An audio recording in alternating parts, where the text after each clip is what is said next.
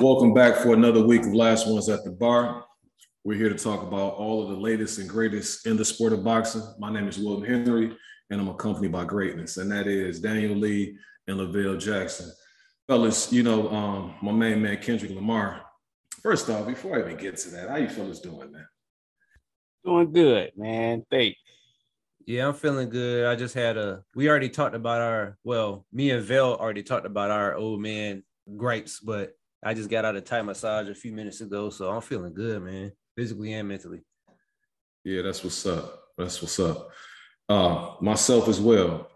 And what I was gonna say was that you had my main man Kendrick Lamar. He dropped a new CD this week, and I was wondering, have you fellas copped that? And even if you didn't, um, what do you think about Kendrick Lamar as an artist? So I did run through it all the way through it once um via Spotify when it came out on Friday and sonically I enjoyed it. It's one of those ones you got to sit with.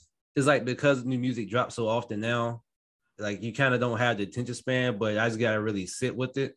But I appreciate him being so personal on this one. It's not like deep, it's just personal. And so it's like you want to listen to everything that he's saying but sonically it checks out and um, i'm just glad to have him back you know what i mean? He's one of my favorite artists. He's probably 1a or 1b for my favorite uh, rappers right now so i'm just glad to have him back. The heart part five was really good too so i'll be diving in more this week. Yeah i haven't had a chance to listen to it but one thing i have been noticing is a, a lot of cats who are not normally excited about you know today's hip-hop are excited about this new album that just dropped. So I'm like, man, I'm gonna have to check that out. You know, Kendrick, I, have liked him since you know uh, his mixtape High Powered, um, and, and uh, the Mad City album and Pimp Butterfly. So I'm gonna definitely check this one out. Uh, I've been kind of skirting away from hip hop a little bit, but you know, it's always those cats like Kendrick and uh, J. Cole and Griselda who who kind of get me back in, pull me back in, and, and, let me know it's all right to be an old man listening to hip hop. No, man, there's nothing wrong with listening to hip hop. Um, I, I, certainly dabble in it every morning when I'm get hitting the weights. You know what I mean? I gotta listen to me a little bit of that Sean P. You know, I gotta listen to my main man. Now I, I got re-accustomed to listen to my main man Big Tuck. You know what I'm saying? But all of the Houston rappers, you know, Queens, uh, uh, uh you know, like the Nas's, the Mob Deeps, you know, the, the Cam'rons, you know, I, I, just, I can't get enough of it, to be honest with you. But as far as Kendrick Lamar, I go back with him with the Section 80 mixtape. Love that piece. You know, it was some kids who put me up on him. They were talking about TDE, some of the other artists that was a part of that group, uh, Rock, and a couple of other fellas too. You know what I mean? And at that time, I was kind of getting away from rap because I just didn't like the direction that it was going. And so they're like, I didn't feel like it was as hip hop anymore. So I still would just gravitate towards the older artists, you know. And so it's like, nah, you got to listen to him. And so when I did, I was pleasantly surprised. I was pleasantly surprised with their entire group. And so with the Section 80, overly dedicated. And then I thought he put a masterpiece together with that good kid, Mad City. Now, the more current pieces of work that he's put out, they've been good. I like them as from an artistic standpoint, but at the same time, it's nothing to me that's just gonna jump out at me where I'm just like, you know, banging it out the gate. But he's not that type of artist. He's one of those guys, like you said, that you have to listen to it over and over, and then you kind of like catch little bits and pieces because he can layer his stuff where he can say it and say certain things that just your ear can catch it and like it, but it has m- multiple meanings to what it is that he's saying. He's like, oh man, now I get what he's talking about, but you have to have time to do it. And I just haven't had time. It's a lot of music on there.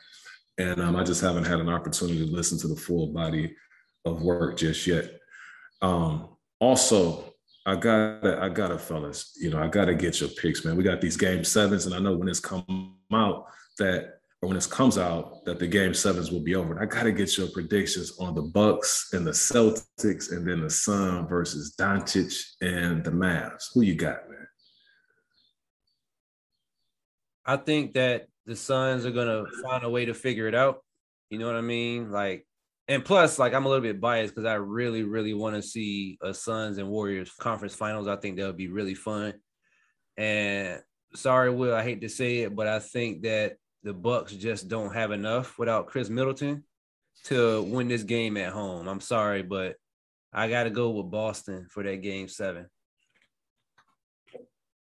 Yeah, I, I, I see the Suns putting it out against the the Mavs, even though I think both series are kind of like, man, they they they, they toss ups, uh, especially the Suns and Mavericks. Uh, that's a kind of a toss up. Uh, the, the Bucks and, and, the Celtics. Originally, I had the Bucks winning that, but I think it's more of a, a toss up in this game seven. Um, and, and, and, man, that last game, the Celtics kind of kind of scared me. So so if I'm I'm a Bucks fan, I'll be concerned. But I'm still gonna go go. I, I believe that the Bucks gonna pull it out. I'm glad that you you came around. You had me worried there, man. you know what I'm saying? I was like, this this this old Bucks hate it gotta it gotta stop. You know what I'm saying? I was about to go ahead and close the curtain on this episode. Oh too. man, Friday kind of shook me. I was like, whoa, whoa. Uh, I'm uh, to be honest with you, just based on what I saw on Friday, man, that was a good night too. I went out that day, you know. I'm just gonna leave it at that. But anyway, as far as that um that game, it, it, it leaves me concerned as well because it looked like the Celtics just they they had their number, like they figured things out. But we'll see. We'll see how things play out, man. Let's go ahead and get to these topics. I'm not gonna put any predictions on, on wax. you know what I'm saying? I'll let you fellas do that. Now, um, as far as these predictions is concerned, that's crazy. Not predictions. As far as this episode, we're going to talk about the huge fight out there in Vegas, the Charlo Castaño, or was that in California? That was in Carson's, right? Yeah. Yeah. Carson's, yeah. Very good venue out there. Then you also had Boots Ennis on the undercard, Gilberto Ramirez, he was fighting over there on DAZN. And then later on, um, you had Sergey Kovalev making this comeback and then we'll also, you know, discuss next week's part of the Davids, uh, Benavidez versus Lemieux. With that being said, let's go ahead and kick it off with the Charlo versus Castaño. Man, this fight, another fight of the year candidate.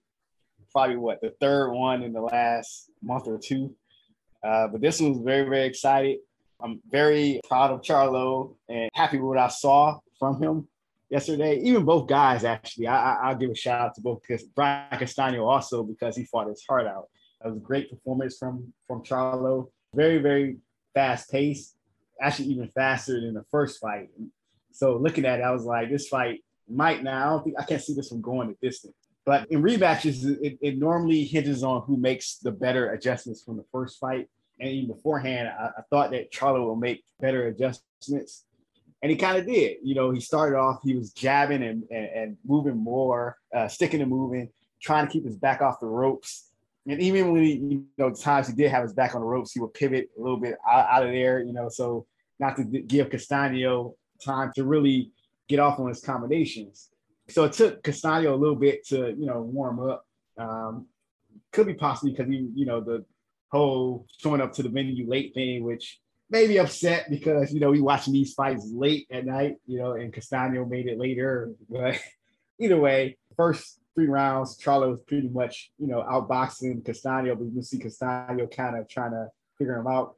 About the third round, it kind of heated up a little bit, but the fourth round just got crazy. I think it was you know round four and round five. I want to say it was like rounds of the year. And Castaño, you know, throwing those those right hands that was leading on that was uh, landing on Charlo, uh, and you know had me a little concerned. And, and that was I'm, and Charlo was always dangerous, so I'm concerned about Castaño also. And Castaño was was you know he was moving well also and bringing the pressure through the fourth, fifth, and sixth round. And, and in the seventh, I, I think Charlo caught Castaño with a with a big left hook, and, and I think that kind of changed the rhythm of the fight where Castaño got a little bit more, he got less active. Uh, but even in that seventh round, Charlo at times wouldn't he wouldn't capitalize on it. So I, I could see that he was a little bit of spin as well and had to get his you know second win also. But by the eighth round, once Castano didn't really you know speed it up at, as much, he was still doing things that was making him successful and keeping him in the fight.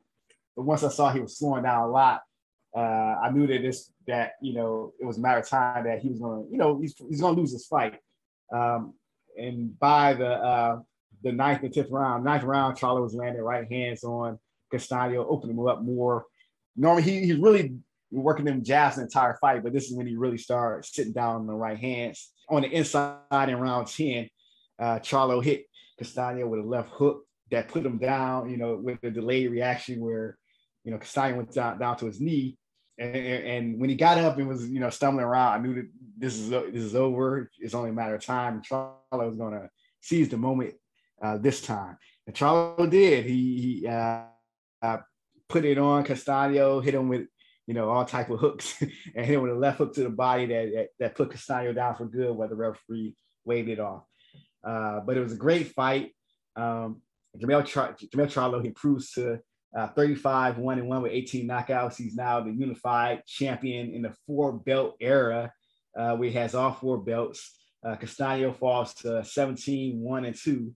Um, but it was a great fight, great performance from Charlo. And he, it was, you know, refreshing to finally see him get what he's worked so hard for and waited so long. Uh, fight of the year candidate for sure. When I look at the fight uh, initially, like before the fight even started, I was wondering what Charlo coming in at 152 pounds would that help or hurt him? I've never seen him, you know, that light coming to the to a fight. And Castaño was like a pounder, a little bit over a pound heavier. So I was like, is that really going to be helpful? Is that going to hurt him? Is it going to affect his stamina? You know, um, that sort of thing.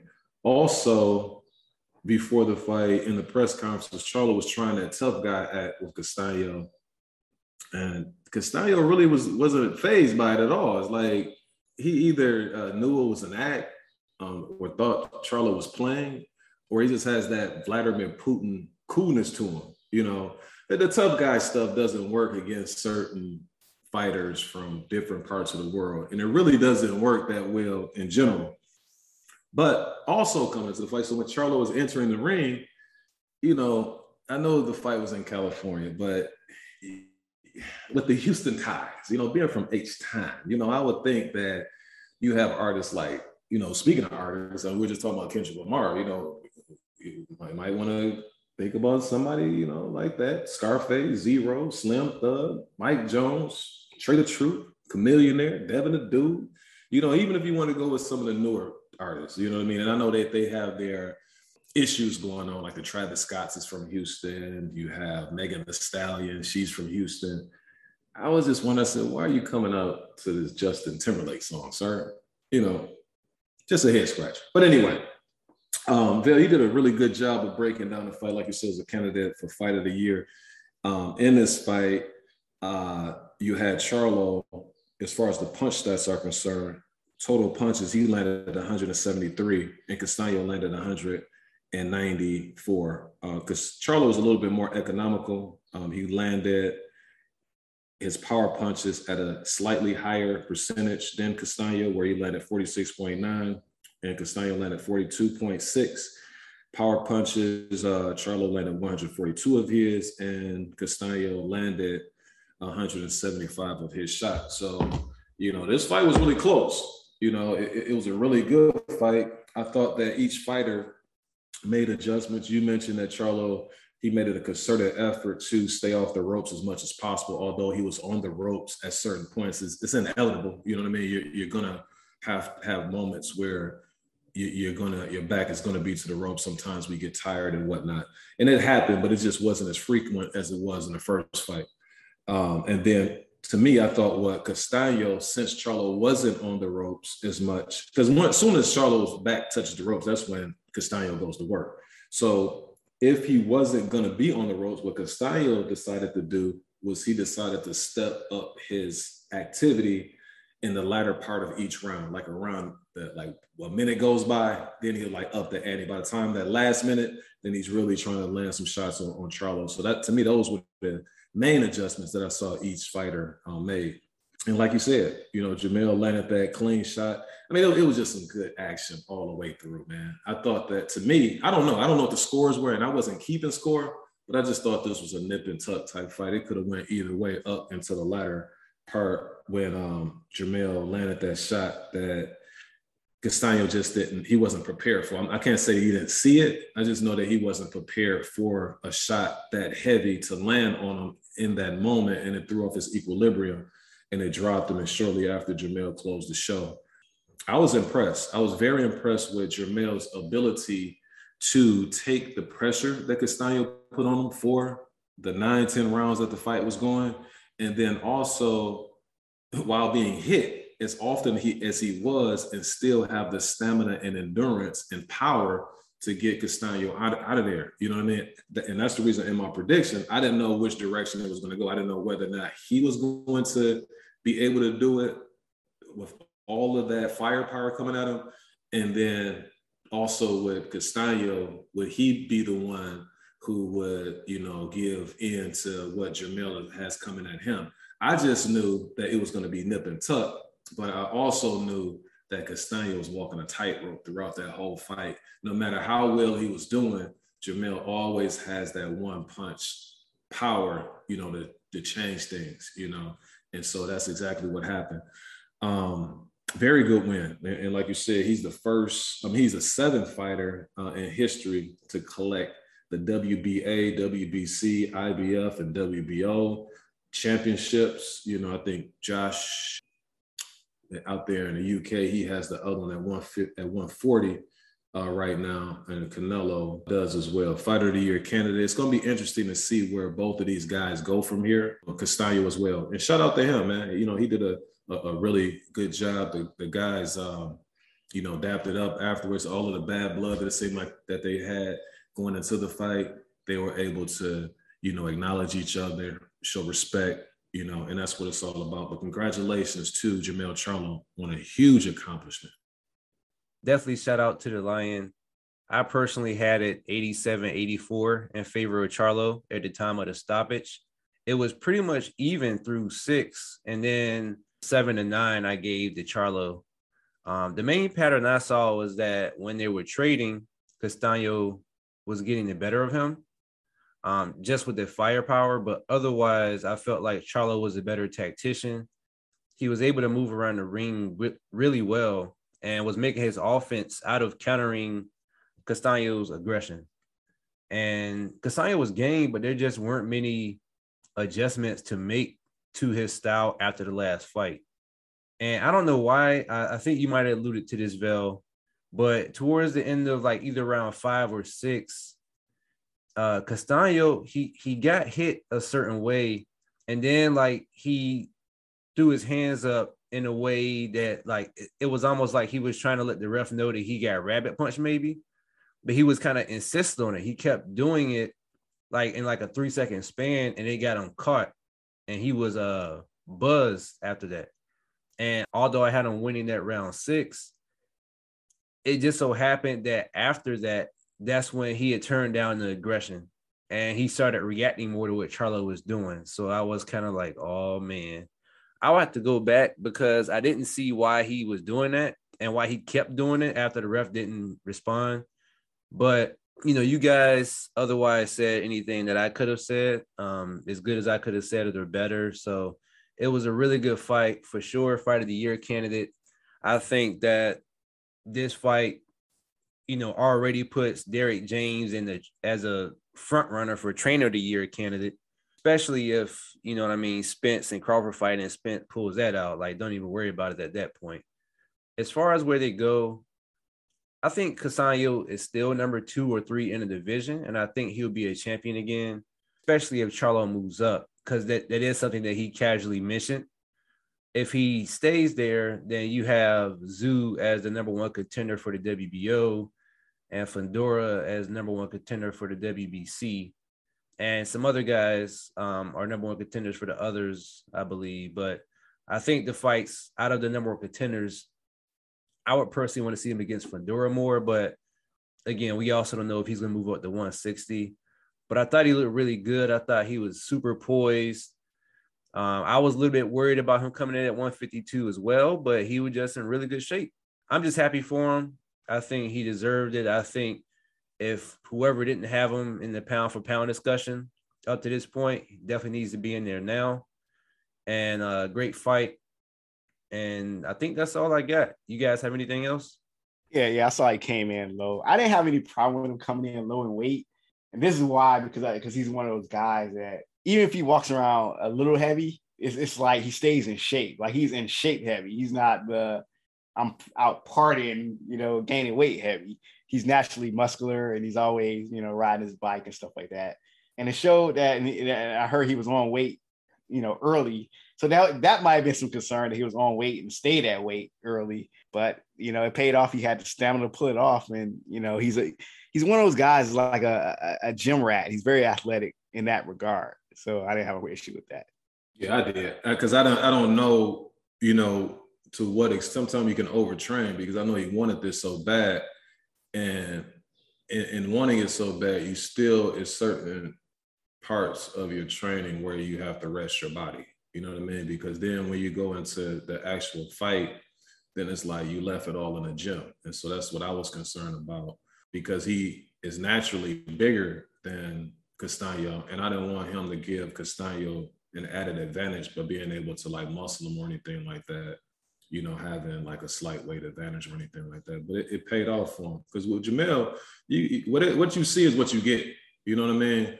And so um, that's the other thing that I was factoring into the fight is that I know that he's a mean, tough dude, and that he's gonna want to put some serious hurt on Castaño. And I don't know if that was to play into what Castaño likes to do because he wants you to sit there in front of him in order for him to get his stuff off being such a, you know, smaller guy as far as like, not smaller, eh, you know, as far as weight and things like that, but just physical attributes as far as reach and things like that. But again, man, you know, shout out the male, man. I'm, I'm glad that he's getting getting you know the, the, the accolades that he deserves and the praise that he deserves. Now I did I saw him get a little hostile with the ESPN guy though. You know, he was saying that they've been hating on him and stuff like that. So he let them have it. But outside of that, he was calm and reserved in the press conference. What would you specifically? What would you like to see him next? Is it just Fundora, or would you like to see him go up to 160? It seemed a little bit more, not not a. It's not a foregone conclusion now since he coming in at 152 because now you know that's a pretty big gap now you know to, to make 160 if he's so if he's making 154 so comfortably but then also what if he waits around to see if Crawford is successful against Spence and maybe he might come up? You still might have guys that from 147 that may come up and challenge him. So I don't. You, what, what do you think? He's more likely to take one or two two more fights, and it might be one of those guys, either uh, Tim Tszyu or uh, Sebastian Fundora. He might take one of those fights, and then he's gonna. I believe he is gonna move up to 160. If Bud is successful, I don't think he's gonna fight Bud. he doesn't really have interest in that. And he's definitely not going to fight Spence. So I do see him going up to 160, especially considering that I really believe that Jamal is going to move up to 168 and chase uh, Canelo or Benavidez. You don't think he'll fight Crawford if Crawford's successful and moves up? He already said he wouldn't fight Crawford. With all the belts? Out of his own mouth, he said he would not fight Crawford. You don't have all the belts right now. No, he said even if Crawford moved up, Crawford is uh, a, a, little guy. That's basically what he said. I personally, I would like to see it, and even though he said that, I'm gonna wait until that fight happens and plays out, because if Crawford wins, and if it's in a dominant fashion, like if he stops Spence, seeing an undisputed fight, an undisputed, that would be crazy. There's a lot of money in that fight. It would be hard to say no. It's unheard of. Yeah, I, yeah, I definitely I agree with you. I it just that if Bud wins that fight and wins it dominantly, I'm I'm I'm just not sure. I'm not sure. I'm not sure about it. I feel you. I guess to answer your question, Will, yes. like whatever he does, I'm here for it. You know what I mean? Like if he fights Fundora, I think it'll be a fun fight. I think it's a very interesting style matchup because of Fundora's size and how he's willing to fight on the inside, sometimes to his detriment. I think if he moves up to 160, I think that there's a greater likelihood that he does things at 160 that his brother refused to do. And I think that would potentially bring middleweight division back to life. Like I think he would be more likely to call out some of those dogs and well, whatever dogs are left So I'm here for whatever he does. I think it's gonna make for good fights. Um, I think it doesn't matter of how things play out with some of these other fighters in the summertime, you know, and in the fall maybe. Yeah, it's them, them, them, them, them pit bulls and Rottweilers. Either they moved up or they they uh they they some old dogs. You know what I mean? He might be left with the 101 Dalmatians. You understand? Lassie. Um, yeah, yeah. I, I, think that uh Andrade will come back down for that though. Yeah, I, I, yeah. I think Andrade is currently 160, and I think he's probably would stay there if if Jamel moved up and was willing to fight him. I Maybe. thought Andrade um, just was gonna make his his debut at 168. He is, but if he makes that debut and then Charlo moves up and is like, "All right, come back down, boo boo, boo boo, going he, he, gonna come back down. he gonna lose those eight pounds again." You remember he, he, was supposed to fight one of them, and then the fight got canceled last minute. They said right. like withdrew for some whatever reason. So on the undercard for that fight, we had one of the the young hungry lions at 147. We had Jaron Boots Ennis. He fought Custio Clayton, who was undefeated at the time. Uh, what did you guys think of that fight? It wasn't much of a fight, Daddy. you know what I mean? It was, it was really. I, I give you a little bit of background and you know a small portion of the fight since it wasn't you know much to talk about. And so just coming into this fight, Jaron Ennis, I knew that he was going to have a sizable advantage, um, not only because of the skill level of the young lad, but also the fact that Custio Clayton, he, although he is very talented, you know, um, he obviously will have will be at a disadvantage for this reason. You know, not like I said, not only the athleticism that Boots is big, strong, long, has power, speed. He uh he has punching power like from weird angles that he can throw those power shots from, just etc. All of the above, he checks off everything. You know, seems to have a pretty good chin. You know, when he does get clipped, so he was going to have his hands full just on that alone, right? But, but the other thing that I was questioning going into this fight. The talent, the talent wise, I thought Custio Clayton made pose some threats, you know, to in resistance towards Ennis because he does have nice shots that he shoots. He's he's he's very economical, but he is a fighter who has some sneaky stuff that he throws, but against far less opposition, you know. But the main thing that I was concerned about coming into this fight was the fact that he he trains in Ottawa, you know what I mean? And as good as he may be, it's just not a lot of competition there.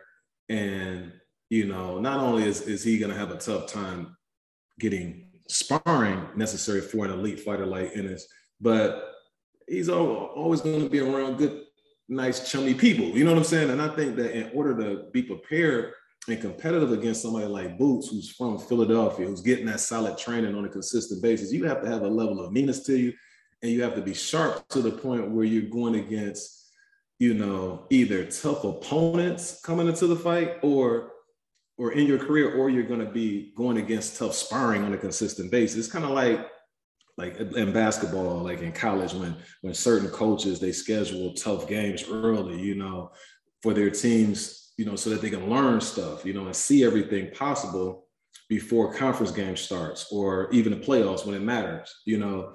And he, I just didn't think he'd be prepared to see the stuff that he was going to see yesterday, and it, it, and that's the way it played out. So, with that being said, Boots comes out.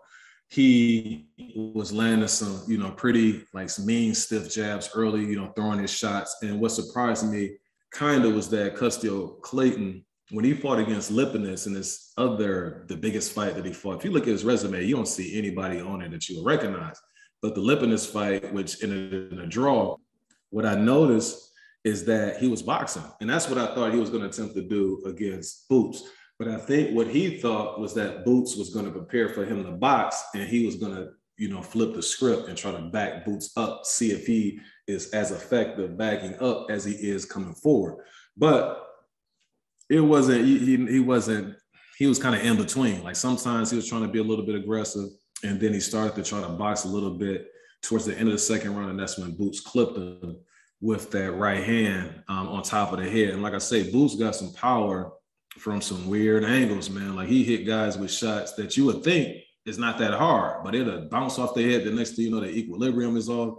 They noodle leg, can't get up, or once they get up, they're just real wobbly and the rough uh, waves things off. And that's what happened yesterday. You know, all in all, I thought it was a very impressive victory for Boots. But again, I think it's the same level. Like Clayton might just be a little bit better than a Sergey Lipinets.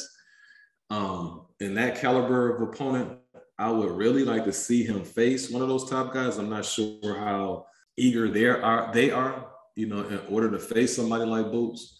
But you know, Philadelphia, they got them on right now, and he's the IBF number one. That's what this battle was for. Was for the number one spot in the IBF. So he will be in line to fight Spence or Crawford, depending on who wins that fight. Then again, they may one of those guys may end up getting stripped eventually if they move up or what have you. Um, but he's in line to get that IBF belt. And so for me, moving forward, I'm interested to see what's going to happen when he lock horns with guys like Vergil Ortiz, Eimantas Stanionis. You know what I mean? The welterweight division is looking real, real good right now, and it's in good hands. You know, with those guys there. But shout out to Boots, excellent victory for doing what he was supposed to do against that caliber of opponent. Yeah, he did what he was supposed to do. Uh, I didn't think he would do it that quick or actually predicted this fight would go a distance and look more like, uh, you know, Benavidez did with with uh, Kyrone Davis, a little bit like that. Um, but I, I was surprised, you know, because still he had that high guard. I mean, he, he was, you know, trying to find the find an opening to counter Boots, uh, but Boots is so offensively gifted that he, he really couldn't. So I thought it would play out where he would just keep trying to find that, but not get caught really hard like that. I thought his, you know, his chin was strong enough, but Boots just, you know, got that power. And then just like the commentator said, I mean, you can't hurt Boot Ennis. You know, I mean, you got a problem. you know, I call him the real problem. You know, you know, like he called Adrian Broner the problem. I think Boots is the real problem. So Clay tried to get up, man, and, and I thought the fight was over then because the ref did count to ten, but you know, he, gave Clayton another another chance and it off and he started stumbling around. So that equilibrium equilibrium was, you know, real off. So it'll be interesting, you know, to see where Ennis go because I mean, he's in a, a, a pretty stacked division right now. It, it's only going to get better from here. Um, and plus, he's big enough that he can uh, once he, you know, finish off 147 or may not be able to get any fights at 147, he can move to 154. You know, he can do those things. I think he's picking up. Um, so shout out to to you know Ennis, you know, my main man. Uh, anything else you guys want to share? No, I wouldn't even concern myself with no 154. He hasn't done anything at 147. Yeah, I'm I saying mean, if he can't, if he once he beats guys in 147, or maybe he can't get fights at 147. Maybe guys are ducking him. I mean, would you want him to wait at 147 and try to wait out guys? Because he's the number one fighter in the IBF. He can't get the fight, then somebody's going to get stripped. So he's going to have that belt. If they want that belt, then they're going to have to come through him. And so, yes, stay there. If you're, he sounds like in, in interviews that I've heard from him, he said he comfortably makes 147. So please, I, and and the only reason you hear my tone getting the way it's getting is because I hope with the loss of Canelo last week that we don't have all this weight fluctuation where guys are moving here and moving there. No, handle the business at 147. That's a premier division. It always has been a premier division.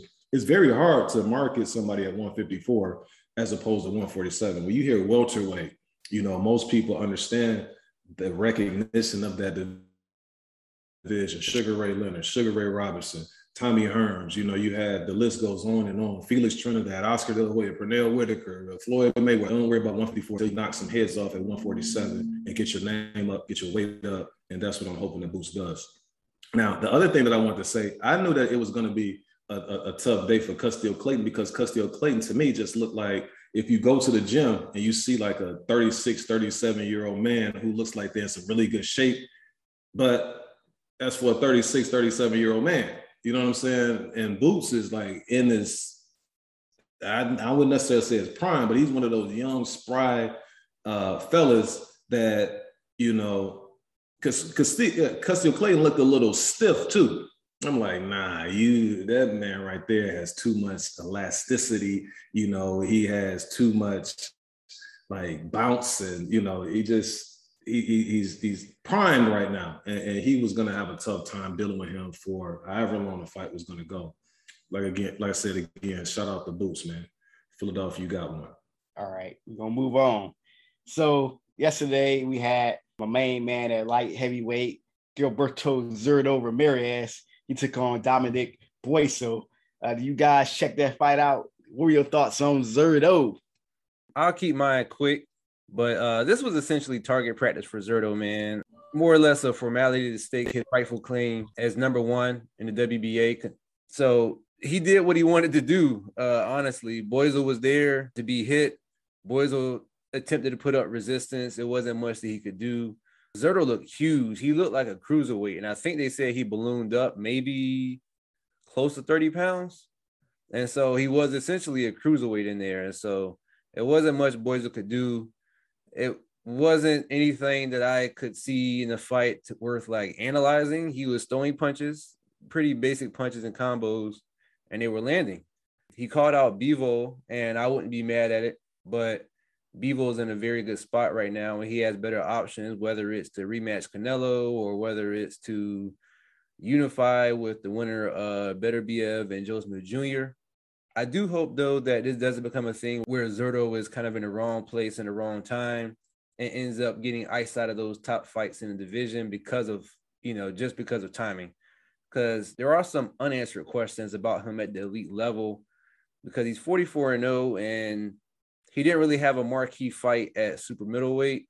And so I do hope that he is able to get some good fights, even if it's not Bivol next yeah, he he did what I thought he was going to do. You know, Bosa, Bosa, uh, really didn't put up any resistance. I mean, you we saw the size difference, size difference there, and Ramirez is basically just bullying him. And you know what I like about what I do like about Zurdo is he's just not this. Even though he can overpower guys and just land punches at will on the competition that he's faced, he's not really like a, he's not like a, a come forward out muscle you guy too. Also, he does. I like the way he moves. Like he boxes a little bit. You know, he has a little bit to his game where you know he fires off combinations and had you know he he does some lateral movement, which which I do like.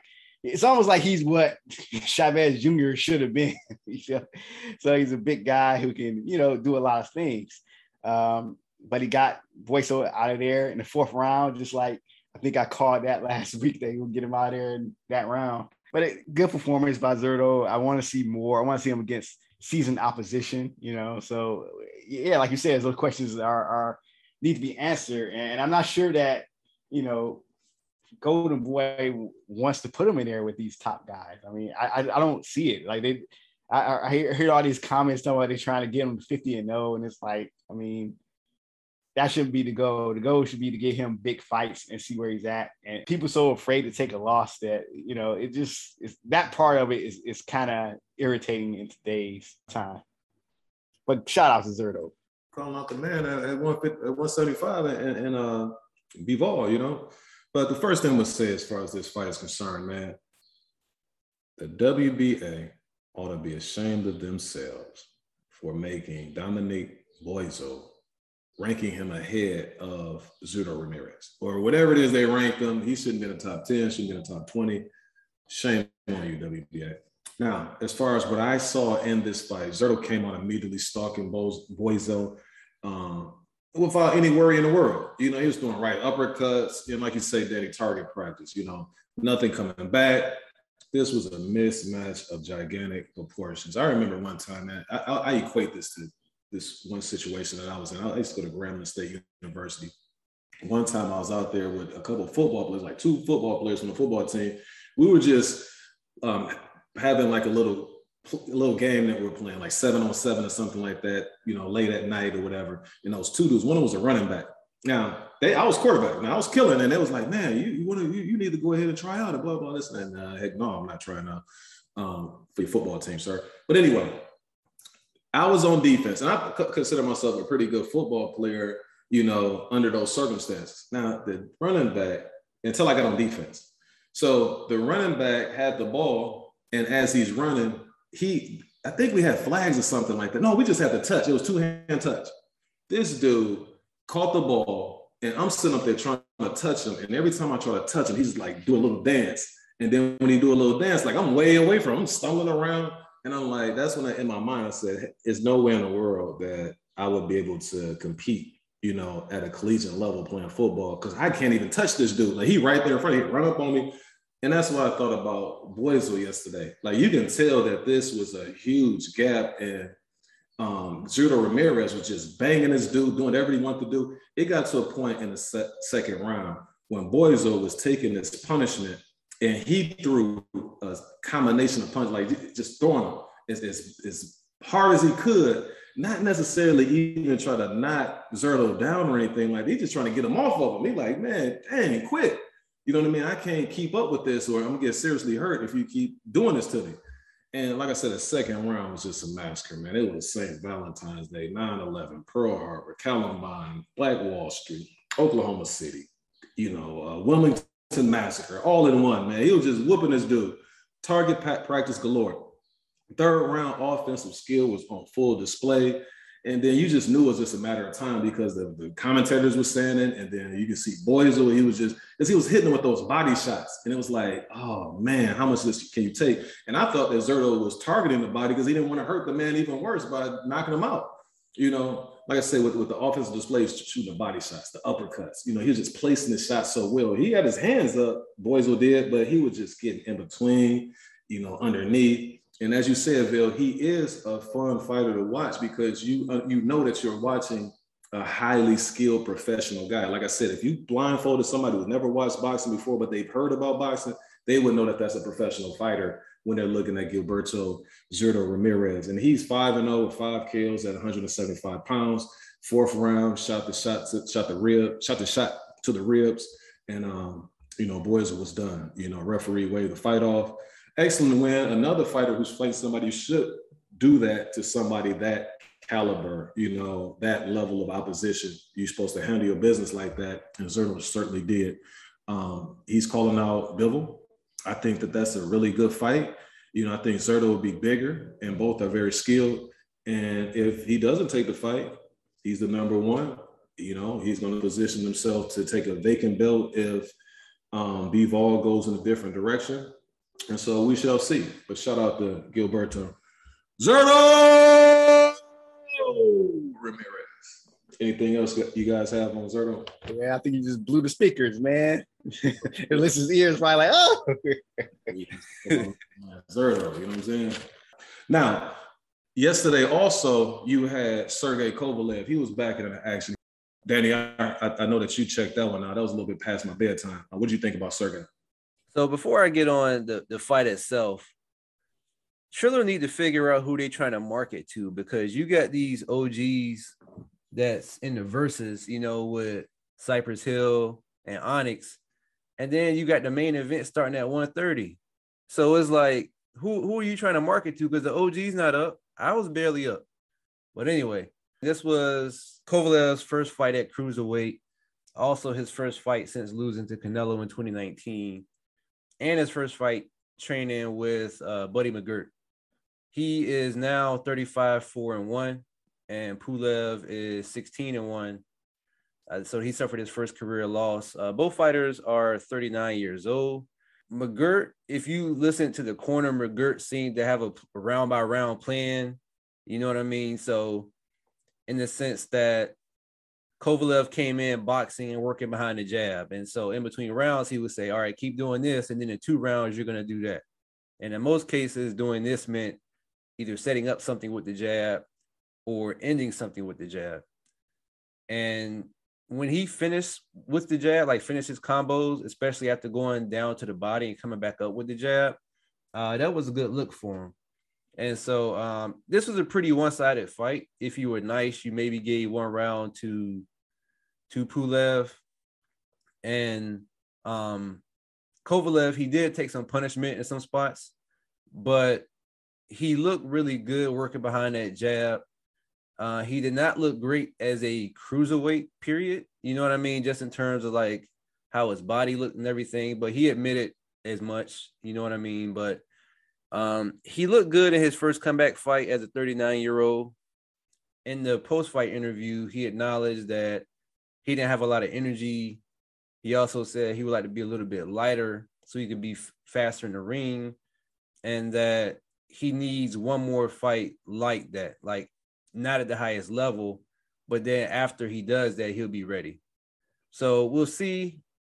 It was a pretty standard fight, though. Other than that, Pulev was game. He just wasn't landing enough, and Kovalev just did some beautiful work behind the jab. He had a slight height advantage and a reach advantage, and he used it. He was a superior boxer. I don't think that I don't know how much longer Kovalev is going to fight because again he's 39, but I don't think that he's going to be the crusher that we were used to at cruiserweight. I think working with Buddy McGirt, he's looking to be more of a boxer. And to his credit, even when he fought Canelo, he was doing some pretty solid boxing then. But you know, during the fight, the commentators were saying how he was praising Buddy McGirt in the sense that Buddy McGirt kind of broke everything down and kind of like rebuilt him from the ground up, starting with the basics. And so we'll see what he does from here. He is in the division now where the biggest draw is Jake Paul. So I'm not sure if he's going to end up fighting like a Lawrence Okolie or like a a Briedis or whoever, you know, one of those belt holders. But uh, we'll see. You guys didn't watch that, did you? I know you didn't, Will. Right, but I, I, I, was, I wanted to ask you, how far do you think you can go? Now, before I, you answer that question, what I was going to say is I saw a little bit of fight, like the early part. He looked a little out of shape.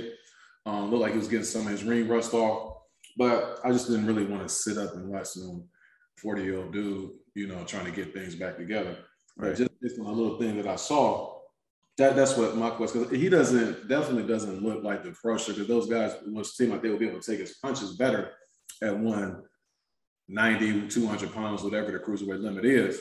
And then also, what he's going to have to do is just jab your ears off. You know what I mean? And, and he has some really good boxing skills, and he can utilize that against some guys.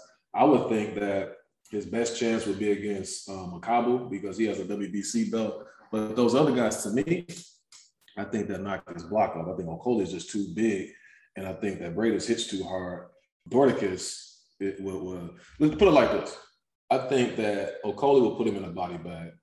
I think that Briedis will put him in a body bag, and then I think Dorticus will put his body bag in a body bag. But what, you, what say you, sir? I'm inclined to agree. You know, like he said, he moved up to bring some excitement to the cruiserweight division, but you're 39, you're fighting guys that are younger than you for the most part and bigger than you. And so Okolie, he gets away with making cruiser because he can, but dude is six five, you know, like he, Okolie's gonna get him out of there. He's gonna jab him from around the corner. Briedis is just too big, and I I don't know what his end game is, but at this point, I think he's just kind of fighting for the love or fighting for something to do or to clear his name or something because you know he had all those allegations in between the time that he was out. You know, so honestly, I could see him never making it to one of those champions that he said he may be ready for. I could see him fighting like a you know a middle level guy, mid tier, and then by this time he's gonna be like 41 and then I can see him fighting a like a going away fight basically in Russia against someone who's Russian, and I think he's gonna call it because he's gonna look at those guys and be like, you know what, never mind. He's, going he's, he's trying to get them back. You know what I'm saying? Like he did against Canelo. Now, the other thing I was gonna say is this: is that you said that he was saying that he was fighting to bring excitement to the cruiserweight division. Maybe the excitement he's talking about is by getting his, his block knocked off like a KO of the year. right. Yeah, that was uh, what I was thinking. Yeah. To sacrifice himself. What what you think, Bill? Yeah, he gonna bring excitement. All right, he gonna get knocked out. I think he's he's probably won't even make it to a a, a Coley. I can see a I can you know what? Let me take that back. I can see Okolie taking that fight just out of name value. I can see that, but if, if Kovalev is taking like these mid-tier fights between now and when that fight happens, I think he's gonna one of them guys are gonna uh, pretty much beat him or stop him. I think it's you know he, has been out of ring since the Canelo fight.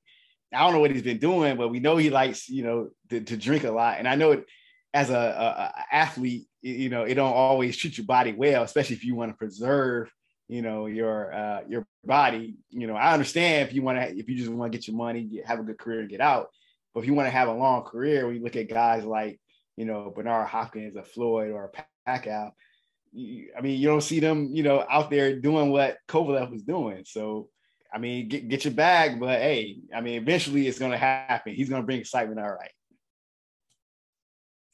Maybe, not the excitement he, he he's thinking about. Right.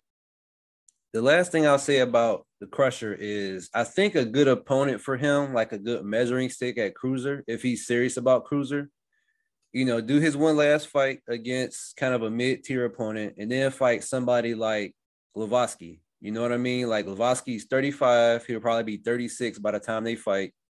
Uh, he's a former champ at the division. He's 32 and 3. And that will be the test of can I compete against these current champions or should I just call it? You know, I think that would be a good test for him. But that's all I got. Are, are we done with Kovalev or y'all got something?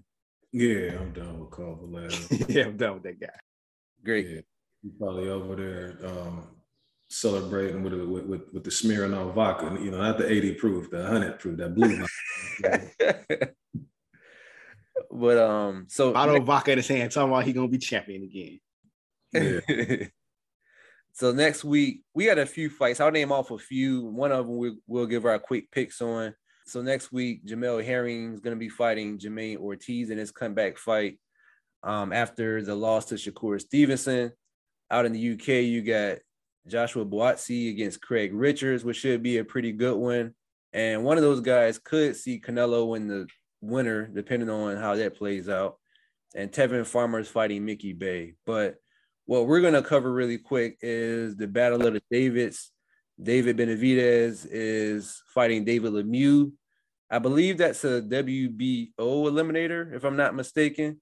But um, we talked about this already. But guys, can you give your quick thoughts on how you think that's going to go? As you stated, the Battle of the Davids.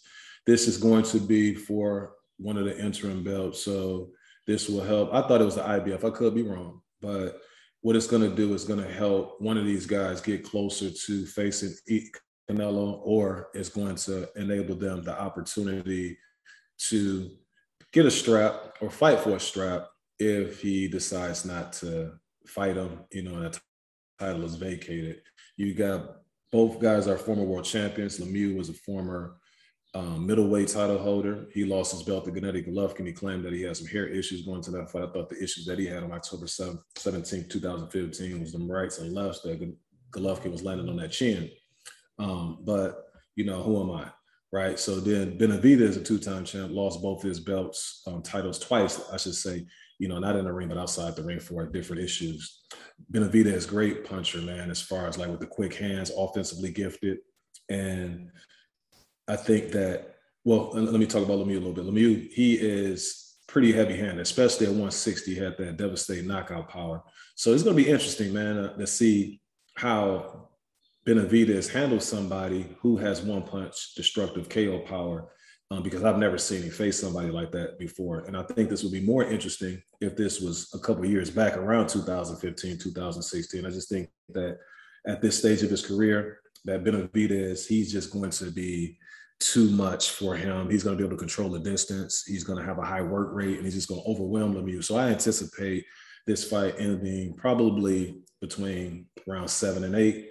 And I just think that at this stage of Benavidez's career and the stage of Lemieux's career, that David Benavidez will win the Battle of the Davids by seventh, eighth round TKO. Yeah, Lemieux is what 43 and four, but he hasn't had a ton of fights at super middle. He's had about three fights since 2019. This is his first fight at the elite level of super middleweight. And he wasn't looking great at the middleweight, you know, at that stage of his career. You know, uh, he had lost that unanimous to Billy Joe Saunders. He did beat Gary O'Sullivan uh, before moving up, but I don't think that was an elite win. In this instance, I think that at five nine and a half, he's just going to be too small and too slow for Benavidez. And I think Benavidez is really going to tee off on him and rattle off some really good combos. And I could see him stopping him probably if Triple G stopped him in eight way back when, I think he's gonna stop him in about five. Yeah, I kind of see things similar to, to the way you guys see it. Now, now David Lemieux, I'll, I'll say outside of uh, Curtis Stevens, I mean, he doesn't do well with guys who punch either as hard as him or harder than him. You know, he just he's one of those guys that can hit hard. He's almost he's almost like uh who was that guy that used to fight at 130? Acelino Freitas. You know, a guy who can, you know, punch hard, but when you punch him hard back, he doesn't necessarily fare well. And now he's moving up, and I don't think he at 168 he's he has that same power. Um, and, and Benavidez is just too big for him. You know, a, a six foot guy, career 168 pounder who actually had to you know lose weight to get to 168, who was probably naturally heavier than that. And, and that volume, it, it, I think it's just going to be too much. And if David Benavidez has any good of a chin that I think he is, he's going to walk through I see this fight going about to the sixth round, and, and, and David Benavidez is gonna give him gonna get him out of there pretty much. Oh yeah, um, yeah, it should be interesting. I, just wouldn't advise uh, Benavidez to you know take some of those shots by um, the other David Lemieux, you know, because he is a devil. That's one thing. That's the one last thing that goes is that punching power. You know what I mean? And and and he has been dropped, you know, in his career, you know, a couple, on a couple occasions. So I wouldn't wouldn't advise that, you know, but certainly should be a good showcase um, type victory for David Benavidez, you know, if he's on his A game, you know what I mean? It seems to be that way now because he appears to be a lot more focused and more mature than he was when he was losing his titles outside the ring. So, you know, I look forward to seeing that action um, next week. And then a few other things I want to say. Shout out to Williams Zepeda. He was able to, you know, get a 10th round um, victory over Rene Alvarado, the always tough Rene Alvarado. Uh, Zepeda's a knockout puncher, and Alvarez gave him all he can handle. You know what I mean? Like I say, using those old man tactics, you know, landing a lot of punches on the on the younger guy, backing him up. But I, I thought that Zepeda did a really good job of hanging in there. And you know, even though he had some rocky moments, that he was able to go through. And that's that's the type of fights that you want to see a young up and coming guy fight and face so that they can improve on their craft. So shout out to him. The other thing that I want to mention is you had Amir Khan. He recently retired. You guys have any thoughts on Amir's career? Yeah, you know, he's a guy who, you know, won a silver medal in the Olympics. Um, he took his career as far as he could. Uh, very talented guy. Um, had obvious obvious weaknesses, you know, but at the same time, he was always courageous. He was never afraid to get in there. I mean, most guys when they have issues like that or, or, or chin issues, they doubt themselves enough where they don't take certain fights that he took. Um, there were certain fights that he took that I thought was very impressive, like uh, when he took on the Maidana that just had stopped Victor Ortiz, and when he moved up to, to fight Canelo. I think those gutsy challenges, and and and even if he didn't live up to what we thought he could be, hopefully he's respected enough for you know those you know, giving us entertaining fights and taking those risks and showing boxers like, look, I don't care about O or status.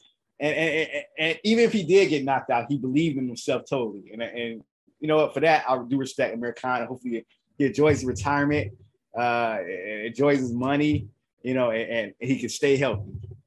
Yes, sir. You said it about as good as I could. But uh, happy trails to him. You know what I mean? He he was a polarizing figure, but he made for good fights. And you know, he's there to be great. He's done some things that other fighters weren't able to do. So um, salute to that brother.